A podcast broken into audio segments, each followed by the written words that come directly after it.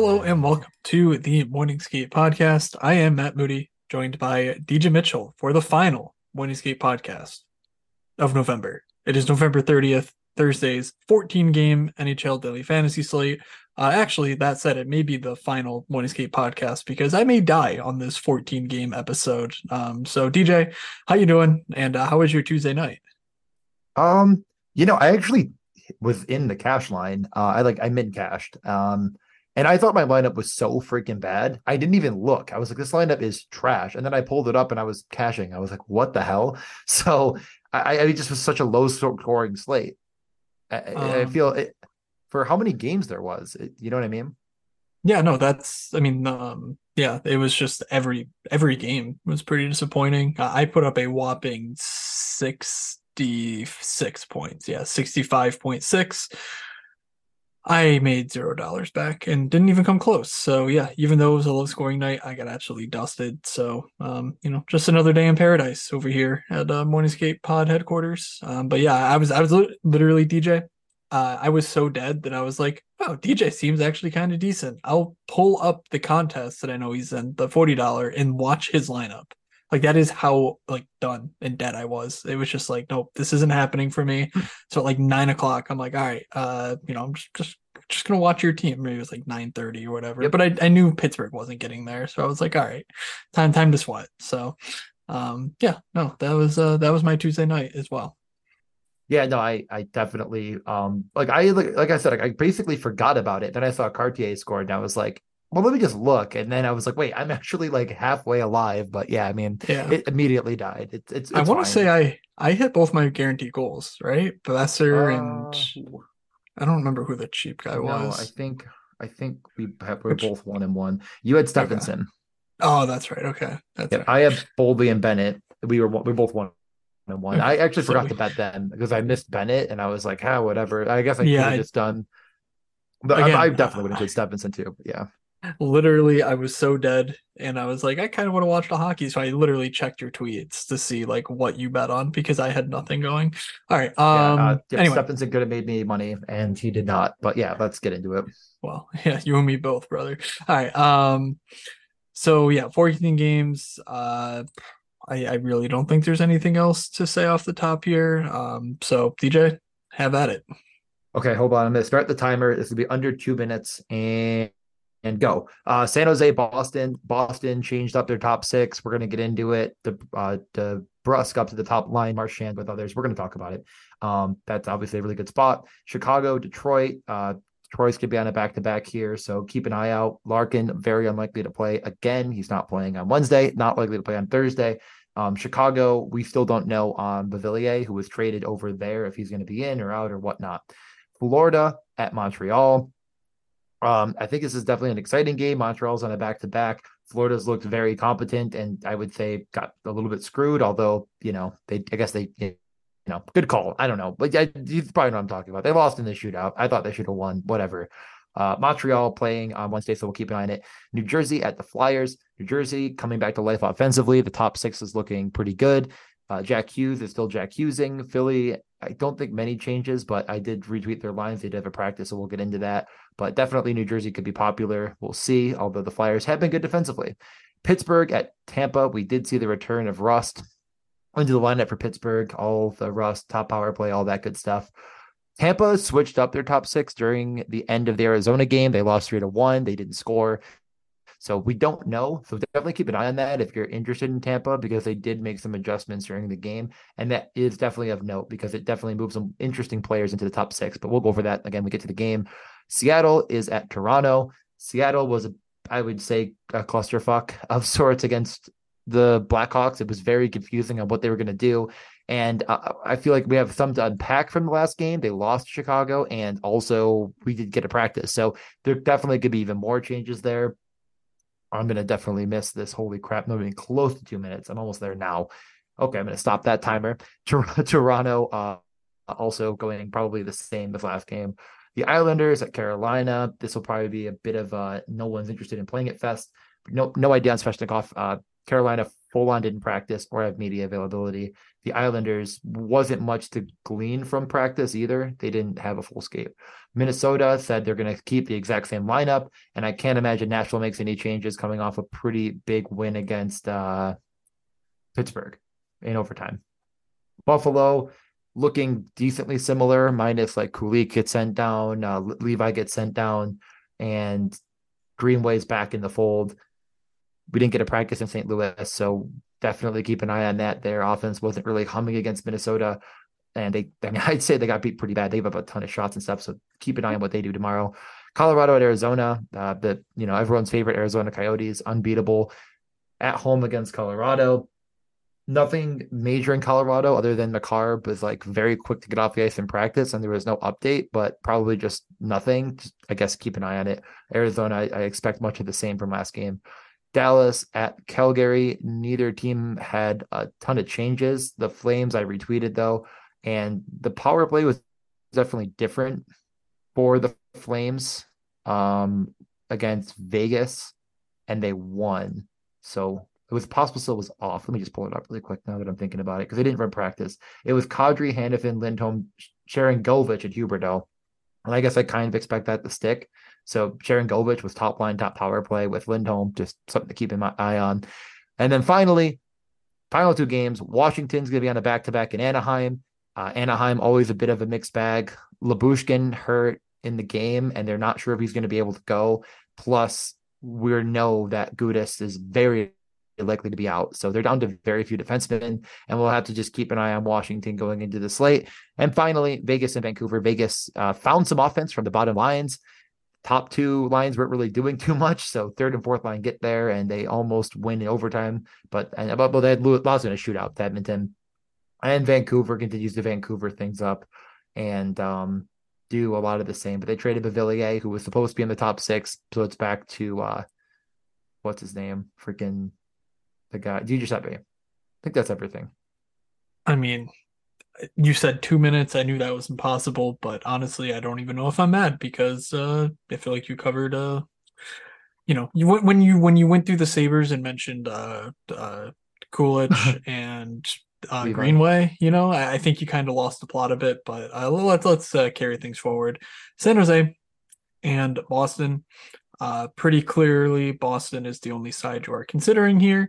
Um, even guys like Mike Hoffman are now 3,500, so we're just you know, uh, we're just not, uh, we're not even going to talk about the San Jose side. So, uh, you know, the the, the freaking people that got eight points out of a 3K 40% owned Michael Granlund. I mean, just take a bow. You've solved DFS, um, but you know, feel feel free to look elsewhere because uh, you're not finding that in this matchup. So, you mentioned some Boston changes. Um, I think for me, this is pretty much limited to the Pastrnak line.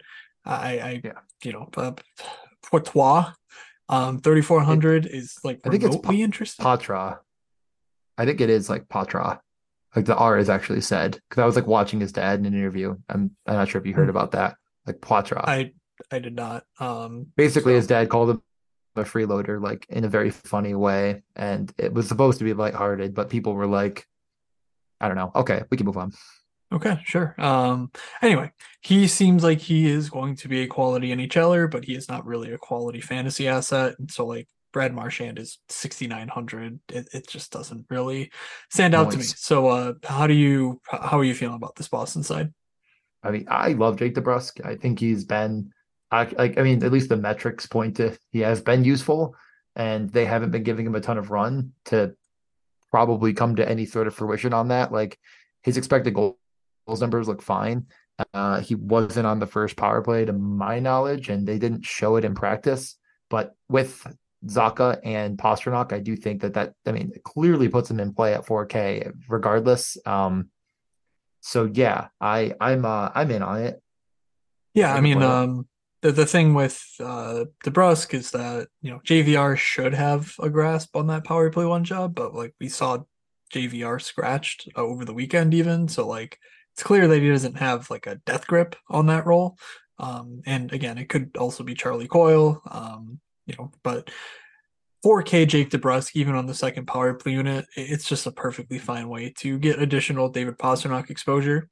Um, so yeah, I again, that's where I would go here. I generally am just like I'm finding it really hard to build lineups that I like with these nearly 10k players. And you know, I understand that guys like McDavid and whatnot have uh, you know, basically unmatchable ceilings. Um, but I'm I also kind of think that DraftKings is being a bit aggressive with their pricing this year as far as like, you know, guys that are top line get immediately priced up 3500 um you know mike Reilly was a 2500 defenseman last slate like 0.2% owned and he's 2800 after playing 10 minutes and getting 5.8 fantasy points. So it's like you're finding it really hard to scrape the bottom of the barrel.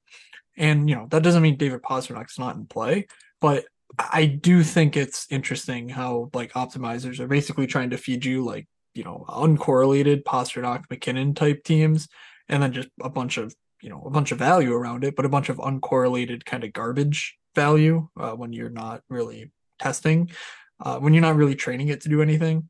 So that's sort of informing my general approach to these slates, where it's like these high end guys are really high end, but I need a really good reason to sort of buy in on them because you can go down 2K from David Pastrnak and get Alex Ovechkin against Anaheim. And like, you know, uh, to me, it's just not really that close. So, I guess it is that close, meaning the salary difference is just kind of insurmountable.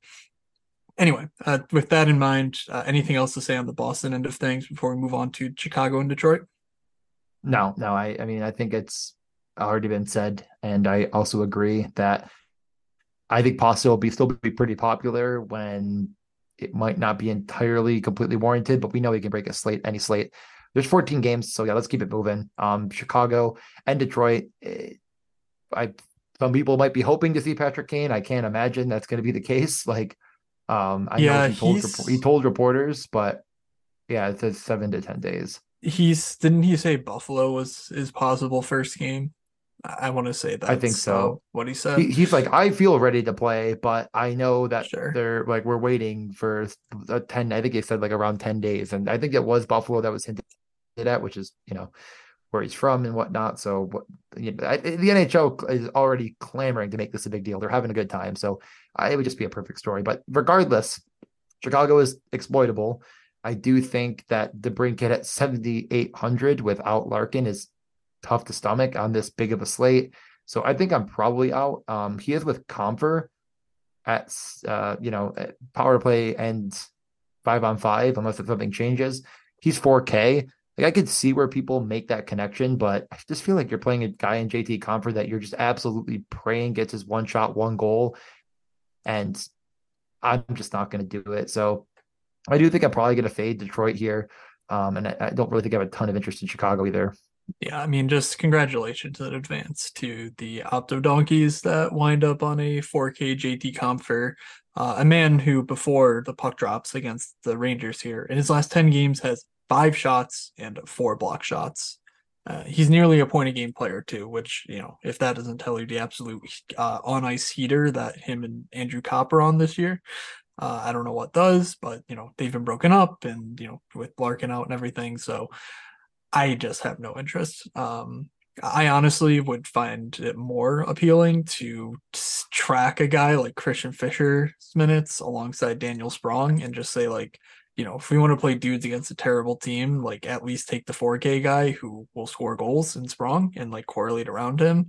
But like, why on this slate are you taking anyone who's this thin as far as either shots or as far as time on ice? So I think it's just generally speaking a no. Um, maybe one off David Perron. Um, I never seem to get him right, but this perfectly uh, well could be a spot for just a uh, you know nice little one off. Take your twenty points and move on on a sort of Perron ceiling night. Uh, Chicago side of things. Uh, are you interested at all, especially uh, in Bedard, if like Beauvillier's on his line or anything like that? Um, how does this uh, Chicago team shape up for you because Detroit's on a back to back and like they're not that good. So um, it could at least generate some interest on my part. Yeah, uh, at, the current iteration of Foligno, Radish, and Bedard, is it Kurashev? Kurashev, right?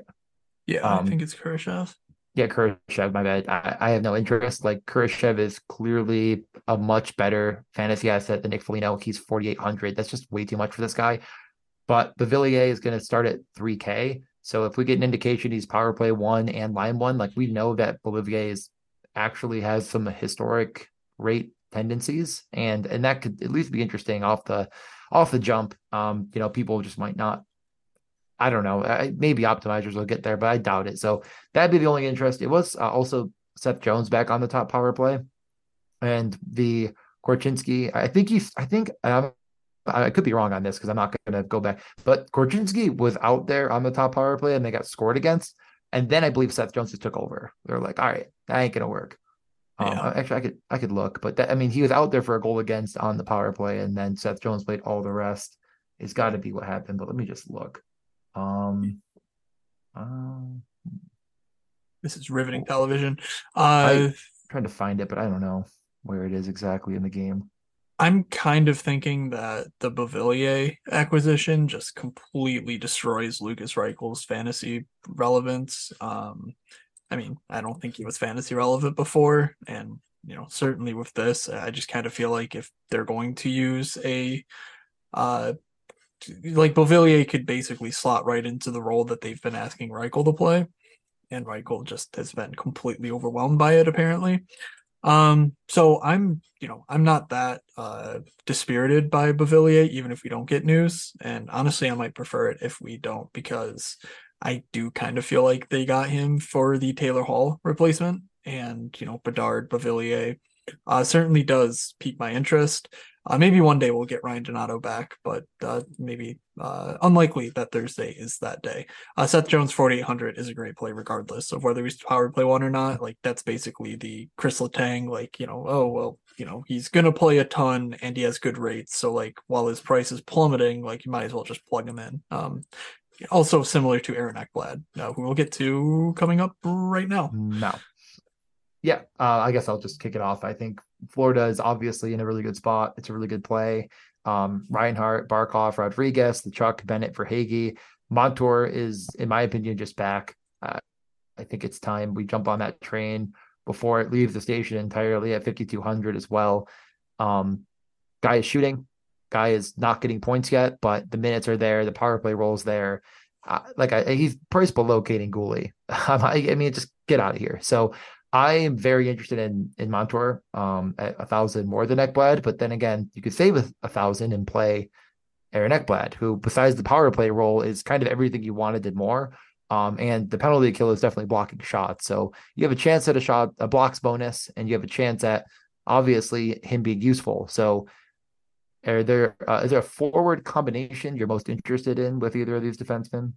Yeah, I mean, um, we're going to see very similar trends to the past couple slates where Sam Bennett, Matthew Tkachuk are just way more popular than uh, Sam Reinhart and Alex Barkov.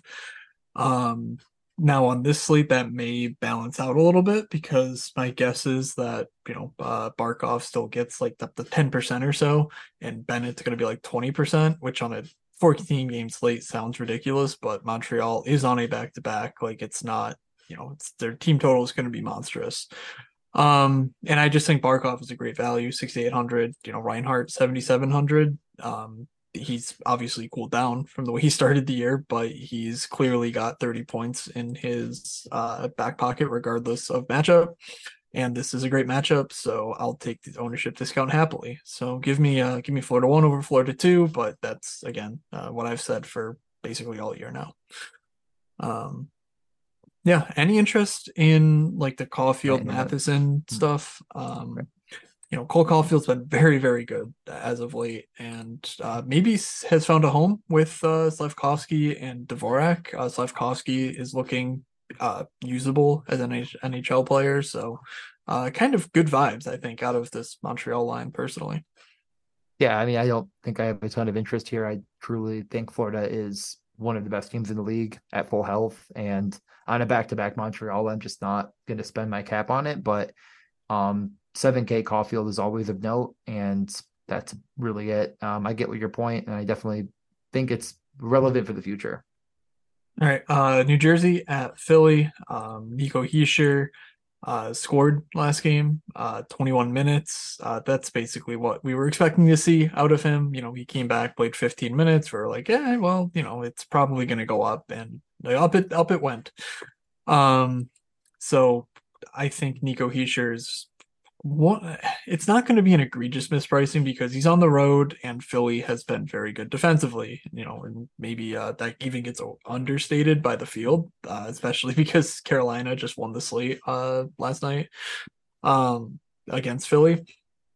But I do think that Nico Hischier is a better pound for pound play than Jack Hughes. Is Jack Hughes a better player? Sure, but like 9200 versus 5400 um, I'm finding that quite difficult. Um, shout out Slim Cliffy nailed the Michael McLeod tout um, in his stochastic write up. I mean, just you know, call your shot, but 3K Michael McLeod goes for a goal, assist, three shots, gets you 18 points. Um, it, he wrote it up on Tuesday, so go check out his stuff if you want to read why he touted it, but it made sense and like obviously played out. And Philly is not a team that their third line is one you should be scared of. Um, it's Morgan Frost, Bobby Brink, and Owen Tippett at this point. So like, yeah, Tippett's good, but like Morgan Frost and Bobby Brink, are they really defensive stalwarts? Eh, probably not. So I, I could honestly see if Cliffy wrote him up again. Uh, so DJ, uh, do you have a preference on the New Jersey side of the house or any uh, Philly thoughts here? Um, no real Philly thoughts. Uh, I, I, you know, they're they're not probably cracking my lineups and a 14 game slate personally. I, I, am not going to say they're the clear like they're not they're not even probably in the bottom five or six worst ideas, but it just doesn't really seem like that's where my cap's going to go. I just don't trust Torts. Really, end of the day, it's like some of the best assets on that team are very hard to stomach when you just know they can get benched. So no, thank you. On the New Jersey side, yeah, I mean, I, I, I really obviously it feels like a cop out, but I just feel like Jack Hughes is just on another planet, pretty unstoppable in any capacity. And I wonder on this slate if the ownership follows, just because it feels like everyone's on this slate and he's priced right around all those other guys. And, you know, McDavid is yeah, absolutely the... nuking for 200 more. And we already you know, we haven't even talked about Matthews. We, you know, we've talked about other wingers like Pastrnak. Like, I think enough people will say this Philly stuff is for real to where Jack Hughes just doesn't garner much ownership. Um, I, I don't pretty thoroughly overthink it. I disagree with that because uh, with Jack Hughes, you're getting Luke Hughes in a potential Dougie free environment as well. Uh, Dougie is uh, questionable, but seems more doubtful than questionable. Um, and you know, Luke Hughes has been playing tons of minutes, been doing quite well. Um, and do we get Dawson Mercer at 3,800 playing alongside Hughes, presumably? Um, you know, with without Timo in the fold, it doesn't seem like he's close. But um, yeah, I, I just think that the value options make it so that Jack Hughes is probably going to be the highest on center. Um, you know, and I and I just don't really I don't really want any part in that, um, even though there's good value around him, because I don't, I just don't trust the value. Like I do not trust, you know, Dawson Mercer at all, and I know some people do, um, but uh, I, I, will let the field chase his back-to-back multi-point games. He's not shooting; he just kind of skates around out there. Um, so yeah, that that's that's my opinion, but um, I could be wrong. And you know, Jack Hughes comes in at six percent owned or whatever, and it's like, sure, you know, do do whatever you want. But my guess is he comes in like 17, 18%. Um, with Luke Hughes at like 15 and Dawson Mercer at like 10, and then all these other idiots at like 10% as well on the Jersey Devils uh, top six. Any uh any follow ups there, or do you want to move oh. on to Pittsburgh, Tampa? Um, no, no follow ups. I mean, is there anything you wanted to mention on Philly, or are you good? No, there was nothing I wanted to mention on Philly. I'm I'm I'm staying laser focused on Perfect. the power plays. Um Ristolainen is going to be power play one at some point. Um, but until we see it, I'm not playing him speculatively. So uh, because their power play freaking sucks. It continues to suck. I have no idea why. Mm-hmm. Um, Travis Sanheim is manning a power play. Just you know, let him be your minutes guy and just don't have him waste time on the power play. But whatever. Um, yeah, Pittsburgh, Tampa. Um, Pittsburgh got cheaper, uh, which is very interesting to me. Uh, last game, you know, the part of this is copium, so take this with a grain of salt. But uh, stacking Pittsburgh one got you like 1.6 expected goals. Uh, the entire Nashville Predators team had 2.2 on the night. Um, and all them went down in price. You know, the power play is going to run through those three uh, combined. So, like, not only are you getting like uh, a really quality correlation in even strength and power play, but you're also getting like a ton of shots, a ton of minutes, and a ton of pace to their play. Um, it's very unlikely that someone in this game doesn't hit. Now, maybe it's not the first line, maybe it's Kucherov, maybe it's Malkin. Um, but I do think this game is very, very enticing, and uh, the underlying trends for both teams tend to agree with that. So, uh, are you prioritizing exposure to the upper end of this game, DJ? I mean, yeah. Uh, um, you talk. You started on Pittsburgh. I, I definitely agree. It's going to come through the top line. I mean, it, it's it's expensive, but seventy five Crosby, seventy five hundred Guentzel, sixty four hundred Rust. It all comes together pretty nicely. Uh, Karlsson is totally justifiable as well. And on the Tampa side of of things, as I mentioned, keep an eye on it. Just double check what the lineup looks like tomorrow. But man, this Kucherov guy, um, it's just again, how would you possibly afford everything? So you're gonna have to make a decision. I think I've leaned towards the Tampa side of things, honestly. Um, just playing through Kucherov feels like the the path to winning the slate to me. So I, I do think I lean that way, but I could definitely be very easily convinced that Pittsburgh one is also very viable. And I, I and again, like I don't think if Jack Hughes, I guess, is getting all the ownership that and I don't think it's coming here then. You know what I mean? Like where where is yeah, the ownership no, going to be on a 14 no, games later? Do you just not even worry about it? Yeah, I mean, what we saw, I mean, we saw the other night, Pittsburgh was 2% owned in Nashville. Like, they're not going to be popular here either. No. Um, but I just, I, again, I think that's a mistake. And again, this is copium, but like, they are playing so well and they played very well. They, they only got one goal. And guess what? When you're combined 20K, you're going to need a three goal night to get any of your players across the like the value threshold. Honestly, maybe Tuesday you only needed two goals. Um, but on most slates, you'll need, you know, a three, four game output or three goal output from these guys. Um, and I certainly think that could come here. Uh, I have no problem going with Kucherov, of course. I mean, the dude is literally still last 10 games better than McDavid. So, like, you know, uh, McDavid's on the rise for sure, but this is a great matchup. Uh, like like we just said, Pittsburgh is playing a, with a ton of pace going in both directions. That top line is by far like the highest pace line on the entire in the entire league. Um, so you really can't ask for much more in terms of a matchup. Um, and everything's condensed to the top lines for these two teams. So it, it just makes a ton of sense to me, and is where I'm going to at least start my my uh, you know lineup building process. So uh, not really seeing anything value wise that I'm overly interested in. Uh, I mentioned Chris Letang. He continues to slide down to 4,100, but I think he's really only like uh, if you're stacking this game and you just kind of hope that, oh, well, you know, Pittsburgh scores five goals, like maybe uh, Letang can come close to Erik Karlsson because, you know, three of them are at five on five or something. Um, but not like overwhelmingly excited by any of these values. So Seattle at Toronto. Um, I just wanted to publicly congratulate you on the Ty Kartye uh, play. I mean, he scored. Not only that, but he was actually getting power play run uh, late in the game. He was like out there, so he immediately is of interest to me at twenty nine hundred.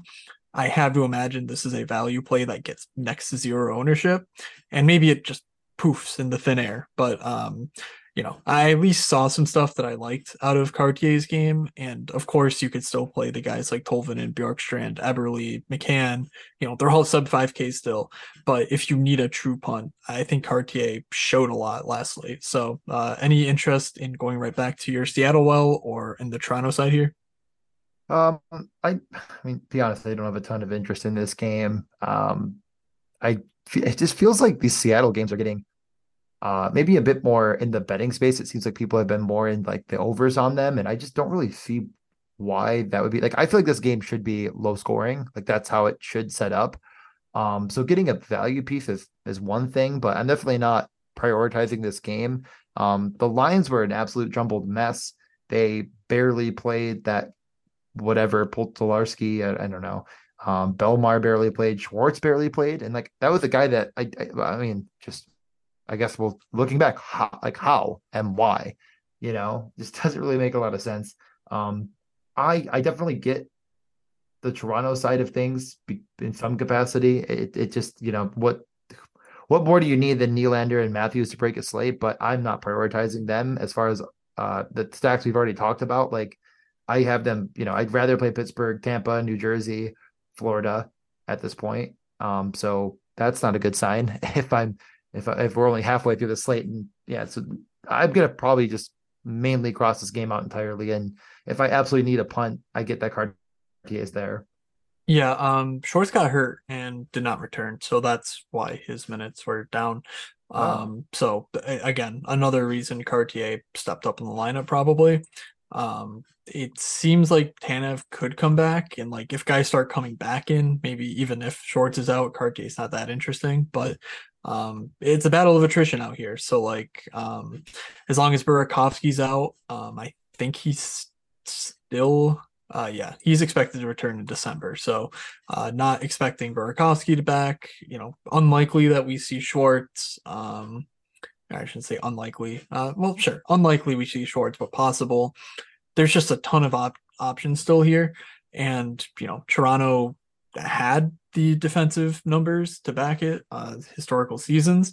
Right now, that is not the case. Over their last ten, um, like 0.3 goals uh, above uh, their opponent's average they're allowing um, sets up Seattle for a perfectly average matchup because Seattle's not that high tempo, but guess what? They're super cheap. So like an average matchup and cheap prices, I'm all in as long as there's no like obscene ownership, which I don't think there will be. So um, yeah, I'm pretty interested in Seattle, but I, you just got to track it with all the lines uh, jumbled, like you said. But one offs are perfectly acceptable almost across the board. Um, of these Seattle pieces. So anything else you want to say? Um, Nylander Matthews uh, didn't start out too hot. um, they got the win, but I don't know if you saw some of the numbers they put up in that game. Not really. But what do you mean? Um, I, well, in the first period, they got outshot like 19 to 1 or something, like shot attempts mm-hmm. wise. Um, on the on the day they were like 30% expected goals. Um, so just just a real Not rough go good. of things against Florida yeah, no, I'm I, like I said, I'm I'm out on it, and I, you know, we're gonna get to the next game now. I guess uh, I'm also probably just gonna fade the the Islanders Carolina, um, and it's not exclusively because of the Islanders. Um, it's mainly because of Carolina, and the fact that I just don't have interest in playing this team or against this team. Uh, yeah, that's that's about right. Um, Anders Lee played on the top line at 3K with Barzal and Horvat. That's like you know the matchup sucks, of course, but like I don't know. It, like, is he really going to be this bad forever? I just I don't think so. And like he's actually had some decent games as of late. Points in three of his last four. Um, even had a shots bonus against Philly, which like you know isn't nothing. So I guess I begrudgingly say that Anders Lee seems okay. Um, the way Matt Barzal is playing, getting any exposure to him at all, just seems uh, seems good regardless of matchup. Like Barzal just is all over the ice. So, um, you know, again, super gross, but don't hate it. Uh, you could go right back to the well if Svechnikov remains out on Michael Bunting. I thought that uh, he was in the winning lineup. Like I mentioned, Peter Gibbons took down everything, including the World Championship qualifier seat, but he uh, late swapped to a Carolina one, Minnesota two uh, with Burns and Spurgeon. So like just perfectly well executed. Um, and Bunting 3600 pretty much did what you would expect him to do. He like played with Jarvis and Aho in all situations. So that 3600 price tag on Bunting is uh, I think perfectly reasonable as well, but in more of a stacking environment, uh, which is very affordable. And the Islanders are the Islanders in that they don't have uh, great defensive numbers, but their goalies, you know, bail them out constantly. But when they don't, like we saw against New, New Jersey, um, that you know they can put up big scores uh, against them. So, uh, yeah, what, right. I'm. What about um on this Islanders side? So last game, and it makes sense, and there's really no indication that anyone's going to return. They had four defensemen that really ate all the minutes. Um, mm-hmm. Romanov, Dobson, Pulock, and Mayfield. Uh, besides Dobson at 6,400, there's three pretty big values. And there's also some guys that absolutely love to eat up blocks. So, is there any interest in any of these value Islanders as far as like, what if they get a point in the blocks bonus? I mean, you know, that's that's enough. And obviously, Dobson is the offensive catalyst. You know, he's playing with Mayfield. Um, is there any interest in anything like that, or is that just sort of like, well, it's gross, but maybe? Yeah, it's it's gross, but maybe. like that's that's pretty much what it boils down to. Um, you know that they're going to be somewhat clicked upon if you somehow have something reliable that tells you, oh, like Ryan Pulock's going to be 19% owned and Scott Mayfield's going to be 2% owned. And like, yeah, I would happily click Mayfield, but like, I don't know. Do, do I really like the problem is when you play that, it's more of you're just saying, I need X number of points, and that's that's that. Like you're basically capping your ceiling in some respects, especially now with Mike Reilly. There's no second power play job for Ryan Pulock to like, you know, kind of get uh there offensively. So you're really right. either banking on the Islanders smashing and them scoring a bunch, or you're just banking on, you know, six blocks, which sure gets you you know 11 but like are you really going to do much better than that um i'm not sure so honestly i might even consider the like the Pesce garbage over um over that um you know Pesce uh Skjei I mean, those guys just absolutely chuck pucks. They eat pucks, um, just just like those Islanders guys. And I at least think their team could score, you know, like a six goal outburst here. Um, but yeah, yeah, it's okay. Yeah, it's gross, but that, maybe that's the, I think that's definitely the most interesting part of this game for me. Like I'm not really that interested in stacking here.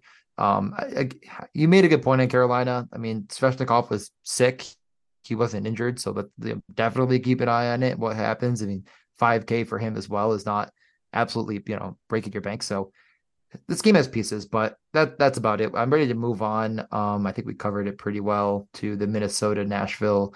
Uh, if you're ready. Yep. Um, yeah, on Minnesota, um, with no Ryan Hartman, um, I, I really didn't see the sort of minutes condensing that I thought I would. Like you look down the list, Eriksson Ek played 19, Kaprizov 19, Zuccarello 18, Foligno 16, Rossi 16, Gaudreau 14. Um, so there really wasn't like the oh um Connor Dewar just isn't gonna play or like Lettieri just isn't gonna play. Um, so it was a little disappointing in that there was really no value to be squeezed out of the missing Ryan Hartman situation. Um, so with that said, you know, Freddie Gaudreau is 2600. I slandered him. He puts up three shots, two blocks, and scores against St. Louis. Um, there are worse ways to punt center.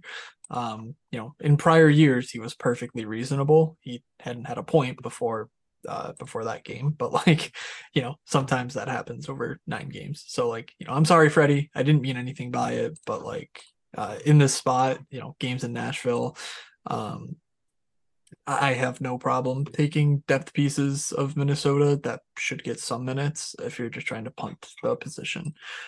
Oh God! Any interest in Mr. Phil Forsberg or uh, Kirill Kaprizov here? Um, they're both 8K on this slate.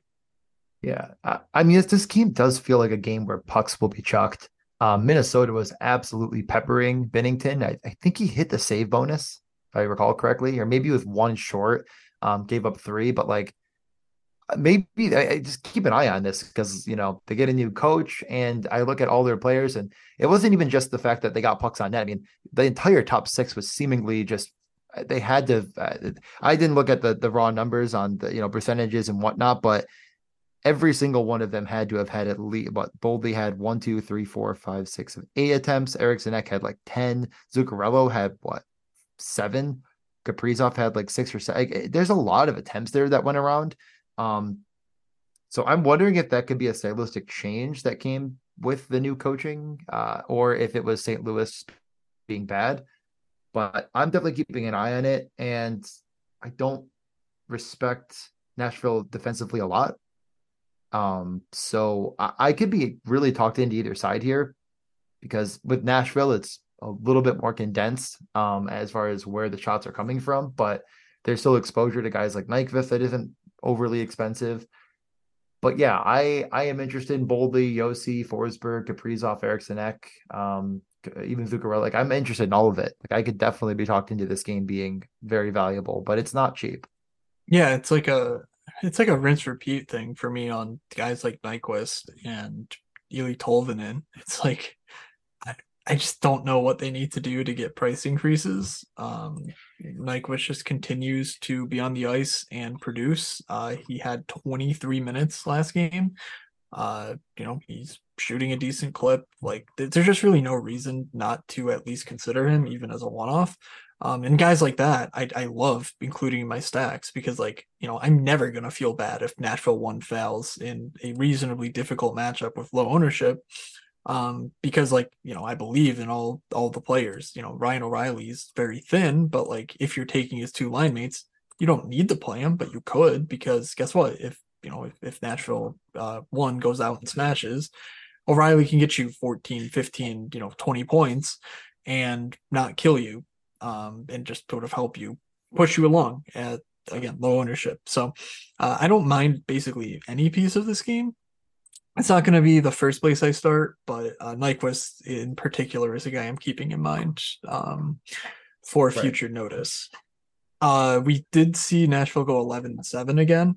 As soon as they stop with that garbage, uh, Ryan McDonagh is probably a decent play at 3,500. Um, but you know, if they do, if they do go 11 and 7 again, um, guys like Tomasino are right back in play as well as full on punts. So just something to keep in mind uh, for going forward. Tyson Barrie 2900 if they roll out six defensemen and he's one of them. Again, another spot where he could be uh, fantasy relevant. Anything else before Buffalo St. Louis?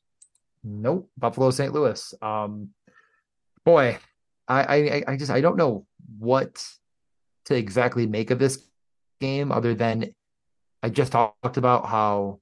So if you listen to me just talk about is Minnesota good or is St. Louis bad, and you thought to yourself, "Shut up, Minnesota's not good. That game was boring." Like, what do you mean? Then you must think St. Louis is bad. I would assume. And these prices on these Sabres is very enticing, albeit, you know, how good are they? Is this, is this a team you really need to be targeting? And I don't feel like a good judge of that. So I'm just going to start by saying Mittelstadt. It was with Skinner and Tuch. All of these guys are very cheap. You know, 4,100 for uh, Mittelstadt, 5,600 Skinner, and 6,100 Tuch. It, you know, there, there's that. Cozens is 4K. Benson 2,800. It seems like he's just valuable. And JJ Peterka, I think it at least has to be. If you're talking about Tolvanen, like what does this guy have to do? Like what does JJ Peterka have to do? Because he is also just absolutely smashing at 4,200. I just I think there is at least something to the Sabres being useful, uh, you know, in this spot. Yeah, I mean, uh, something to look at. Yeah, when their prices go from 7K Alex Tuch opening night down to 6.1K, you know, whatever, like, and we're seeing useful guys like Peterka and even Olofsson and Mittelstadt like being priced in the 3 to 4K range. Sure, I I have no problem going with it um, based on uh, unupdated numbers, you know, including the Wednesday night games, but based on the numbers we have to date, um, the last 10 games, you look at the order of all 28 teams, St. Louis, Buffalo, number six and seven. So, like, they're not standout matchups for either side, but they're perfectly fine. And when you mix in the cheap pricing, I, yeah, I, I really think that Buffalo is going to be part of my um, you know a, a fixture in my lineup building process come Thursday. Who knows if I wind up on some donkey or you know someone good, but like Victor Olofsson is interesting to me. Top power play, played 17 minutes last game. Uh, we know that this guy is a one trick pony, but that one trick is very relevant for fantasy purposes. Uh, Jeff Skinner at 5,600 is just egregiously inexpensive. Um, this is a guy who, for his entire career, has been a self starter, so he doesn't really need his line mates to be pushing him the puck, even though Casey Mittelstadt's very good at that. Um, this is a guy who creates offense on his own. So that mid tier price tag is very interesting. Uh, you mentioned Peterka. He did, you know, Olofsson took his power play one spot, but like still, Peterka is a fine one off play, probably below both Tolvanen and Nyquist for me. But if you're looking for an ownership play, there you go. Um, and of course, our favorite winger, Henri Jokiharju at 3,400. Um, yeah, just just love how DraftKings handles the 11 and 7 setup. But in any case, uh, anyone that I didn't mention, or is that just kind of uh, you know the rundown of who's on the Sabres that I just did? I, I mean, I legitimately lost the entire Zoom meeting for like 35 seconds there. So Good. I heard Um, very little of what you said, and I'm just going to agree and listen back tomorrow. Okay, I don't even, um, did you even notice that I completely dropped off? No, of course not. I'm talking about the Buffalo Sabres, my pride and joy. Okay. Um, I came back and you were like Skinner at this price, and I was like, oh boy, like I don't know what he talked about. I thought you, I heard Robert Thomas too when it cut out, so I, I heard, okay, I, I nothing. So yeah, Nope. missed a, a good, a good four. I was probably Yeah. 45 seconds of what you said. I will say, I, I I respect the people who will chase these Casey Mittelstadt points. I understand why you do it because correlation's the name of the game, and I just touted Ryan O'Reilly as being an okay option, but th- I don't know if there's anything in my soul that allows me to play a 4K Casey Mittelstadt. Um, his numbers are just putrid as far as like the the rates he puts up, and I, I the, the field has been playing him all year, and like it's kind of frustrating because I think Mittelstadt's awesome, um, but he's just not a fantasy guy. So like that that's one place where I'm a bit torn. But uh, anything on St. Louis interest you now that I've covered every single Buffalo Saber? Well, I, luckily, I, I guess I missed it because I probably would have been like, this team still stinks. But the St. Louis Blues, I actually do think stink. And I just, I, I think I'm stout. Um, I, I need to see something different than what they deployed against Minnesota Yeah. to, to bite here. It, it's just, you're going to really put Neighbours with Buchnevich and Thomas. I feel like you're just nuking a lot of your upside. And while Neighbours played 20 minutes and was power play one, and it, it- everything here can can add up to this makes sense at 3300. I mean, I just I I struggle. I struggle to figure out how I'm gonna stomach it. Um, I think Buffalo actually is not a train wreck defensively, but it's a great price. And if that stays the same, I think people will maybe go to it. And I think that that makes them a much worse avenue of like actually winning a 14 game slate. Like that's just my opinion, I guess, but I'm not gonna. So basically, it's a no for me, dog. Okay. Um. Yeah. Elon is breaking Twitter. Like it's it's so stupid. I have no idea. I'm trying to look at like the timeline, and now it just says the time of day, like 8 p.m. But it's actually a tweet from 11 o'clock last night. So like it, it just Elon's the worst. So I don't think they did practice today. Um, but we saw a huge blundering last night. Um, as they tried to come back against Minnesota. So if you're playing St. Louis, just stay tuned for Morning Skate. All right, uh, Edmonton, Winnipeg, DJ, we did it. We fixed Mr. Connor McDavid. Um, back to back to back three point nights, uh, games of four assists, one goal, four assists, and one goal, two assists in his last three. Uh, still not getting the McDavid in minutes that we come to expect based on last year. Um, but played 22 minutes in an OT game yesterday. Uh, is there any reason not to think that McDavid is cream of the crop on this slate? Uh, not not really. Uh, I you know keep an eye on the Zach Hyman thing. He's day to day. Did not play with an illness on Tuesday, so definitely keep an eye on that because man, do I wish I would have known that before lock. Um, as I locked in Tye Kartye, I was like, oh my god, I wish I would have put in Janmark. Well, they both scored, you know, and we talked about Cartier being the better play in the end, but Janmark was with McDavid at five on five. Uh, he's three K. I did not think you were going to say that. Because I was going to say the exact same thing, but for a very different reason. So go ahead. Okay. No, no, I mean there's really not a ton. I just I was my plan was to try to get a little bit more exposure and just overstack Seattle and um not exposure, Jesus, correlation. And I had McDavid. So like I had a plan on Tuesday night and it almost kind of worked a little bit. I, I think if you're playing McDavid and you're saying like he's a one-off piece, you're not wrong. But if you could ha- get exposure to a 3K player in Janmark who is not actually terrible, probably, I think you just probably punt that way, is my point. So what were you gonna say? I was going to say, if we knew this news, um, there was no amount of, uh, I mean, nobody could have stopped me from jamming in Evander Kane at any price tag um, because without Zach Hyman, Evander Kane plays on the top power play. Um, and Evander Kane is clearly a uh, five on five monster. He's, you know, he's scoring a ton at five on five, just that alone. Um, but he's also shooting a ton and like, you know, the shot attempts from everywhere, like uh, just everything uh, screams Evander Kane for DFS. And uh, unfortunate that we didn't know that because I, you know, uh, I lost with Pittsburgh. Definitely would have come off that for McDavid, Kane stuff, um, and just said screw the you know five on five correlation. Give me power play one Evander.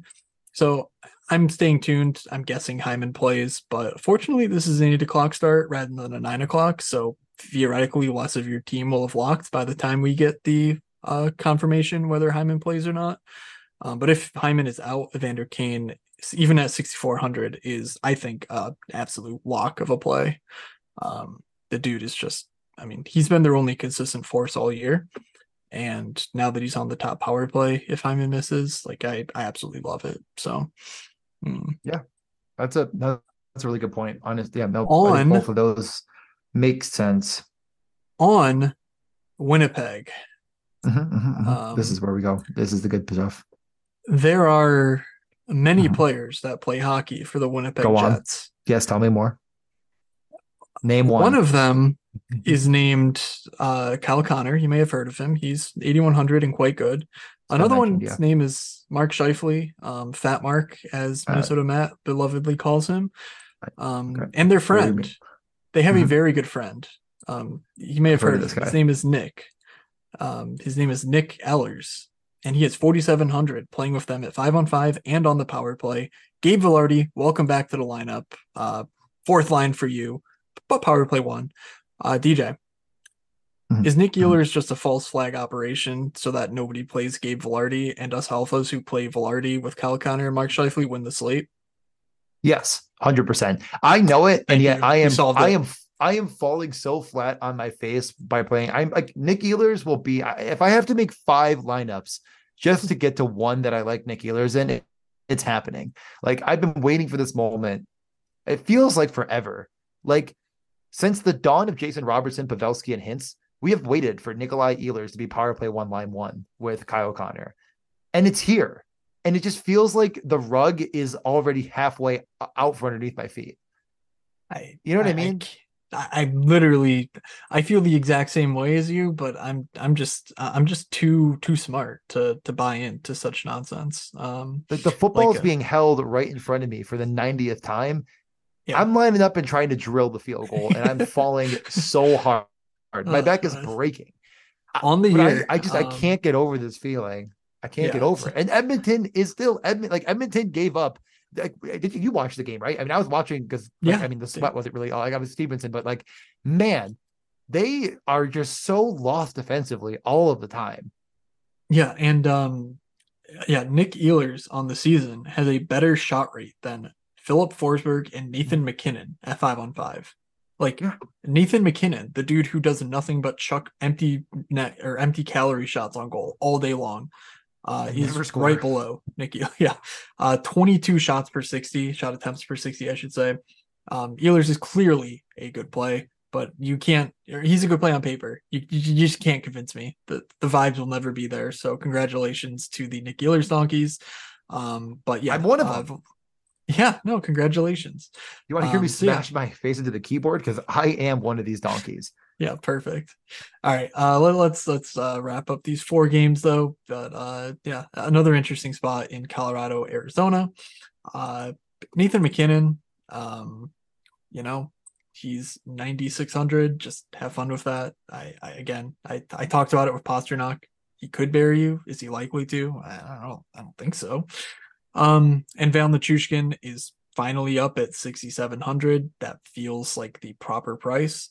Um, yep. It's a fine play, but not one that I'm like overly excited about. So, any interest in this game for me, I'm falling a bit short on other ideas in the top line, and I just don't think I can do the top line here. Uh yeah. Um yeah, I, I think it's it's gonna be a no for me. Um I could circle back on it. It's it's just again like the reason you could almost convince yourself to afford it was because of your Tushkin, which is gone. Mm-hmm. Cale Makar also at 8,200. That just, uh, I, I'm, I'm going to double check, I guess, quickly here, but that feels like a price increase of sorts. Yeah, over time, it's just continued to go up. Um, yeah, it, it's just impossible. It just feels to me like, which, like, okay, I'm going to try to phrase it the right way here. Um, you kind of have to play which one of these guys is breaking the slate and who's going to who, who is he bringing with him, right? Because you can't afford all four of them. I, I, mm-hmm. don't even think it's actually possible. I think you I think you can't. Um, so how do you do it? You know, and me and my dumb brain, I say, I guess you take out MacKinnon because he's not scoring. But if he breaks the slate, because it could really be any of them, yeah. he is breaking it by a ton. And you know, so it's like I I feel like I'm just too much of just I'm just gonna be an absolute coward and just not play it. Yeah, I mean, you can hardly play MacKinnon, Rantanen, and Makar at these prices. Like you plug in, yeah, uh, you know, you plug in Hellebuyck, whatever, seventy five hundred it's you get 3200 left per roster spot and that's not including Nichushkin. When you include Nichushkin, you literally cannot do it. So like yeah. Um that means it's going to be I think relatively low owned as a stack. Um if there's there's enough value on the slate where you could just pick a garbage line and just hope they hit, like that's honestly fine. Um but I think that's how I would do it. I would play MacKinnon, Rantanen, and Makar and just say like, you know, thank you, Big Val, but um, you know, your your price increase is just no longer making you uh, worthwhile, and I'll just you know punt a different position, use that eighteen hundred to get up to Rantanen. So um, I'm at least considering right. it because I I still think Arizona is uh, you know they're they're still flashing very poor poor defensive results. Um, but it's just not a priority, I think, with so many options here. So, uh, one interesting Arizona note is Valimaki should be close to returning at some point. Um, he's now down at 2,500. I mean, this is a guy who began the year at like, uh, you know, 36, uh, made it up to 4K at one point. Um, so if he plays, he should be power play two. He should be, you know, killing penalties. He should play 20 minutes. So like min salary, Valimaki, keeping an eye out for him. Um, as much as that pains me to say. So anything else on Arizona, or do you want to move on? I'm not playing Arizona. We can move on. Uh, Dallas and, and the Flames, I'm also probably not playing it. But as I mentioned in practice, Igor Sharangovich, um, 20, 21 minutes. He has two shot bonuses in his past three. I it's he broke the slate probably on the 24th. I, I don't recall that happening, but uh, on Friday the 24th, he had 32 points on the DraftKings.com website. I feel like that I don't recall this happening, but it did. I, I, um, I have no idea. Like, yeah, uh, you're right. It did happen. I have no idea what slate it was on or who won. Or yeah, whatever. right. Like, what the heck? That was the um, Big Friday. Oh, because it was probably not a normal slate because it was the Big Friday slate that was like all day. Yeah, I mean, I played both of them. Probably lost. So. Yeah. Yeah. Okay. Just so you, down you, the didn't, you, didn't, you, you didn't play Sharangovich, but it does feel like a, a, situation where it's like I I had convinced myself that Martin uh, Pospisil was a good play that was valuable. Yeah, it's why could I not convince myself Sharon Sharangovich? Just because he's like he's been around. I mean, we, this is a guy we used to talk about back in the day. I recall when he came into the league, I said his name wrong like a hundred times. It was, it was, one of those mm-hmm. guys, and yeah. yeah. that really limits us uh, to to a to a, only a few people. Okay, he's definitely. Um, listen, if you're making a full roster, he's on that roster. I'm not saying that you can't fill yeah, out sure. a roster though. Um, but okay. my my point being here is that he is a option on this slate, and he might be one that doesn't get a garner a ton of ownership. Um, and he is stackable with a guy like Lindholm, who's also 5K.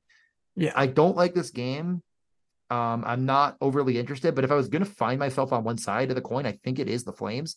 Like I just think that they will chuck pucks, and this is a guy that will chuck pucks, and he will play on the power play and at five on five with Elias Lindholm. Um, so yeah, that's in, at least a guy that I'm going to take a couple looks at. Yeah, it's fine. I don't know. Like, it's fine. Like that's that's okay. all. I, that's the best I can give it. Like you know, and, and that that's pretty good on most slates. Uh, maybe a 14 gamer. I don't know. Uh, Washington at Anaheim. Uh, Washington on a back to back here. We don't have how the Washington game will unfold. Um, but on on that front, I will expect that Ovechkin and Wilson will be playing together at five on five and on the power play. They're both showing some pretty, pretty good, uh, nice numbers as of late. Um, so, you know, that mm-hmm. costs you a combined 12.6K. Um, that's awfully interesting to me. I, I really just yeah. hope uh, Ovi hits on uh, Wednesday night so I can play him Thursday night and be like, haha, you donkeys. Like, you didn't play 7600 Ovechkins. You could play 9800 uh, Pastrnak. And then at least when he smashed Wednesday night, I could point at Wednesday night and say, see, I was smart, you know, even though Ovi gets five points in Anaheim. Um, so, you know, that, that's that's my plan. Um, that that's my losing plan. But what is your winning plan for this game? No, no, it, I had the same plan. That's the problem. like, like, Uh-oh. uh, yeah, I abort, I also abort. really want to play Ovechkin and Tom Wilson. I like it a ton. Are you even considering the 6300 John Carlson? It feels like very gross, but this guy hits a lot of blocks bonuses. So it's yeah, it, to me, it's like if this is winning a 14 game slate, if Tom Wilson and Alex Ovechkin are actually what you needed, is John Carlson not getting a few points here? And Anaheim isn't a crater off. Like they'll shoot. Like yeah, I don't know. I mean, it does feel like you're fine. kind of going a, um, a, bit too many. Yeah, but yeah. The, the the thing I actually kind of like about this game now is especially if Gudas also misses. You know, you mentioned that off yep. the top. Lyubushkin yep. and uh, Gudas are both, uh, I think, highly questionable um, to play here. Like, I mean, we're getting a bunch of minutes from guys who are pretty cheap. Uh, like doesn't have the rates, but guess what? If he goes from 18 minutes to playing 24 minutes, you don't need rates with the top power play billing to uh, make that a viable play. And like maybe you save 2,500 off of John Carlson that way. Um, and just bet on power plays. That that seems reasonable as well. But I do think John Carlson's a very good play. It's just you know not as flashy as 5K Tom Wilson, which I can't believe I'm saying. Yeah, no, you uh you made fun of me. I I, I actually a lot of people made fun of me because I was like this Tom Wilson guy. He might be useful, and boy, has he been very adequate. Like I would say incredibly average, um, but it's good enough right now for right. 5K because he is shooting. That's the thing. It, like the concern was he wasn't going to get power play time or shoot, and now he's getting both. So yes, you know, as long as it comes is, together uh, at some point. That is exactly right. All right, I uh, need quickly weeks. flying, flying through Vegas and Vancouver. uh, not a whole lot to like here. I mean, Pietrangelo has been pretty underwhelming. He has 10 blocks over the two games without these guys, uh, Theodore and Martinez, but like they're not scoring. So like, you know, uh, why are you paying 6,600 for a guy on a team who can't score? I don't know. Um, Eichel's price remains high. Stevenson's, you know, 3,400. Mark Stone 5,300. I guess ram your head into that wall, but I, I, I gotta say, I'm out here. Uh, not interested in anybody from this game personally. Nah, no, no. I mean, there's zero percent chance I'm playing Vancouver here against Vegas, and, and at this point, I just don't know how you actually convince yourself to play Vegas. I I tried it on Tuesday. I just said Eichel Pietrangelo, like don't overthink it. Don't play a bunch of guys that don't shoot historically. Just take the best plays. Play the best play. It was easy. It was such an easy theory, and it didn't work. Um, I, am I'm, I'm not going to go back to it. Um, All just right. don't play, play the best plays and uh, win this late. What, what was okay. the theory again? It was like keyboard face. What was it? I don't know. We could, that's uh, all you got to do. Drool then head bash. There it is. There it is. Okay. Yeah, there you go. Stacks, all right, top stacks. I mean, there are 28 teams here, so they better be spicy. Um, uh, because you sort of poo pooed the Buffalo stuff, I'm going to start off with Buffalo. I actually think that a. Uh, yeah, but what? I think for me, my two favorite pieces are Jeff Skinner and Victor Olofsson. So maybe make that a power play stack with Rasmus Dahlin. Um, is is yeah. what I'm thinking. Um, but I will take a look at the Buffalo power play without uh, Tage Thompson because I'm guessing that a lot of the uh, you know, a lot of what I know about like Alex Tuch's involvement and things like that uh, has shifted radically since Tage went out of the lineup. So, um, you know, I'll, I'll post any stuff I find interesting in the Discord, like I always do. DM one of us um, uh, if you want in on the Discord and you're somehow not already. All right, what's your first stack? I do like that way of playing Buffalo, though. I, I do want to point that out. Um, that that is a lot of fun. You, I you said they stink. You're not allowed I, to change your opinion. I, I I have to say they stink, Matt. It's part of my brand. Um, okay. I, I I'm just going to say the gross thing out loud that I'm going to do. Connor Ehlers Morrissey and bring it back with McDavid. And honestly, may have convinced me to just instead of trying to figure that out because it's all of my cap, just bringing it back with Evander Kane instead. Um, but that's a game that I'm just going to end up with a four piecer on. You can I mean, really, if you could figure out a way to play it all together, like I think you absolutely could play McDavid and Evander Kane. Uh, don't don't talk yourself out of good stuff. Um, so that is something I'm going to do. So, but for my stack, I'm just going to say Connor, Ehlers, and Morrissey. I'm going to have okay. it. And and I actually think it's. I'm not saying that as a bit. Like I think it's genuinely a very good stack on this slate. And like I do. I, I mean, correct me if I'm wrong. I don't know how high ownership's going to come in on that. I I imagine it'll be pretty spread out because yeah, I don't think people are finding a money for Kyle Connor, quite frankly. No, and, um, and they, they, um, probably shouldn't. Like, I think you have to stack it. Like, you have to right, say uh, look, that Kyle Connor goes chop, for chop. four points. Like, you have to. All right. Uh, well, um, I'm I'm circling around this Tampa stuff and Pittsburgh and really really struggling not to just go right back to the Pittsburgh well, but um maybe it's actually hold on. The alpha brain is is is emerging. Turning on um, finally. Yes we we finally turned on the alpha brain. Um i'm just not gonna be stupid and alex ovechkin tom wilson john carlson you you fed me you you led me to water dj I did. i'm just gonna drink i'm gonna drink all the tom wilson against anaheim anaheim is showing some warts um washington certainly is not a team you would expect to lock down any hockey games so uh you know let's just just keep it going yeah, no, I I absolutely like if you didn't say it, I was going to. Um oh, good. So yeah, that that's I think incredibly strong. I I Brief. think the, the I think the stack that 98 minute interlude while DJ thinks of his stack. No, Damn no, I'm just gonna I I'm just yeah, I'm just not gonna overthink it here. I I I do think it's Florida one or two, and I am gonna go with Florida one just because of the ownership. And it's Montour, oh my god, Jesus, Montour, Barkov, and Reinhart for me. Um, I think that's just an incredibly good way of going okay. about this slate. That is like the the expectation versus ownership. You know, you're actually yeah. like I think that, that that is that's actually incre- it's incredible. So let's get guaranteed goals and get out of here. All right. Um, so you may have mentioned, or you may have noticed, my stacks had no centers um, included.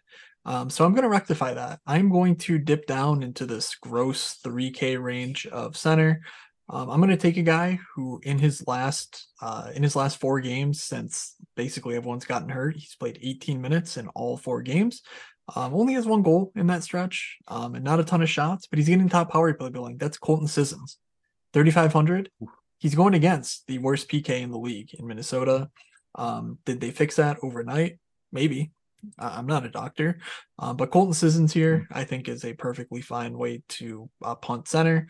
Uh, he has upside, and you know Nashville is a decent power play that I'm not afraid of getting exposure to at home. Okay, that is, yeah, no, that, that's pretty sharp. I, I like that a lot. Um, I, I'm gonna go with um, who do I want to go with? You know what? Can I? Is Jack Hughes even possible? Uh, it is not possible. I, it's impossible, isn't it? Damn it what is another game that I really like? Let's let's just take four. So I was gonna say Jeff Skinner, but that was exactly in your stack, wasn't it? Precisely, yes. It was precisely the player. Um, all right, I'm gonna go with Sharangovich, and then I'm gonna figure it out. I'm gonna go cheap too. Okay. Um, well, I will take Jake Guentzel, 7,500. Uh, perfectly fits there. Um, I debated Crosby or Guentzel, but I was surprised to see Crosby has double the goals of Guentzel. Now, obviously, Guentzel started the year uh, injured and whatnot, but um, Guentzel has the better underlyings throughout the year, expected goals and shot attempts wise. So give me Jake Guentzel. Yeah, Guentzel, Guentzel's a real sharp take there. I, I will take Joel Eriksson Ek. Yeah, why not? Four in a row though. Yikes. Whatever. J J E K. Yeah, got to be jamming in that same game parlay on a on a 14 game slate. Wait. All right. No. God damn it. All right, you're right. I'm just gonna take Matt the Chuck. Matt the Chuck. Matt the Chuck. Okay, so you're stacking Florida, but also guaranteeing a Makachuk. Sure, whatever. Um, eh, so it is. All right. I mean, I'm, here, I'm not betting Colton Sissons, so it's fine. I mean, okay. enjoy staying poor. It's, All right. It's my funeral. Yeah. Um, be sure to follow me. I'm at Fake Moods on the Twitter machine. If it's not completely broken by the time uh, by the time you see this or by the time you're listening, uh, my Boston list is currently named Forest in my list of lists. Uh, the one of them is Who. The next one is Cabbage. The next one after that is From. So like I don't know what's going on on Twitter, but you can find me there at Fake Moods. DJ's at DJ underscore underscore Mitchell ninety four, and the podcast is at MorningSkate Pod, where DJ helpfully retweeted a bunch of stuff before this pod. If you want to follow along uh, with the news, DJ, any thoughts before we go? Uh, no, enjoy your Thursday slate. I am going to plan on doing some sort of a stream spaces type thing on Thursday. Okay, sounds good. Um, and thank you all for listening. So, from Doug, from DJ, from myself, a good slate, everybody, and we will see you.